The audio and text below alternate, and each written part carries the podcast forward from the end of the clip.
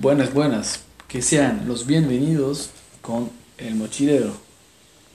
Weiter mit Schaumweine, wie versprochen. Es geht diese Woche ab nach Deutschland.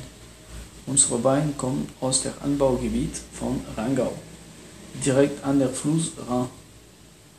Der Wein kommt sogar aus einer Surregion, Unterregion, berühmt für ihre ausgezeichnete Riesling, die Hessische Bergstraße.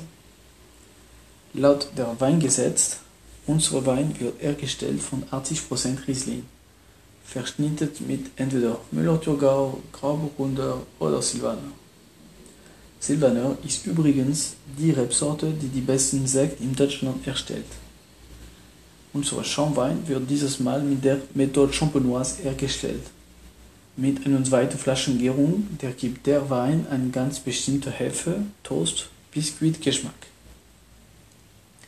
Der wird als Brut hergestellt, also mit ziemlich wenig Restzucker, typisch trockener Sekt. Unser Wein hat eine tolle Goldfarbe, mitteldunkel, sehr schöne Perlage von der Wein, ganz elegant. An der Nase, unser Wein riecht ziemlich ausgeprägt.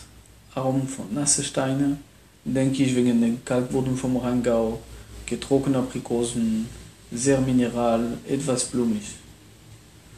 An der Gaumen unser Wein ist knochentrocken, gerade ziemlich lang im Mund, komplex, einem absolut qualitativ Getränke.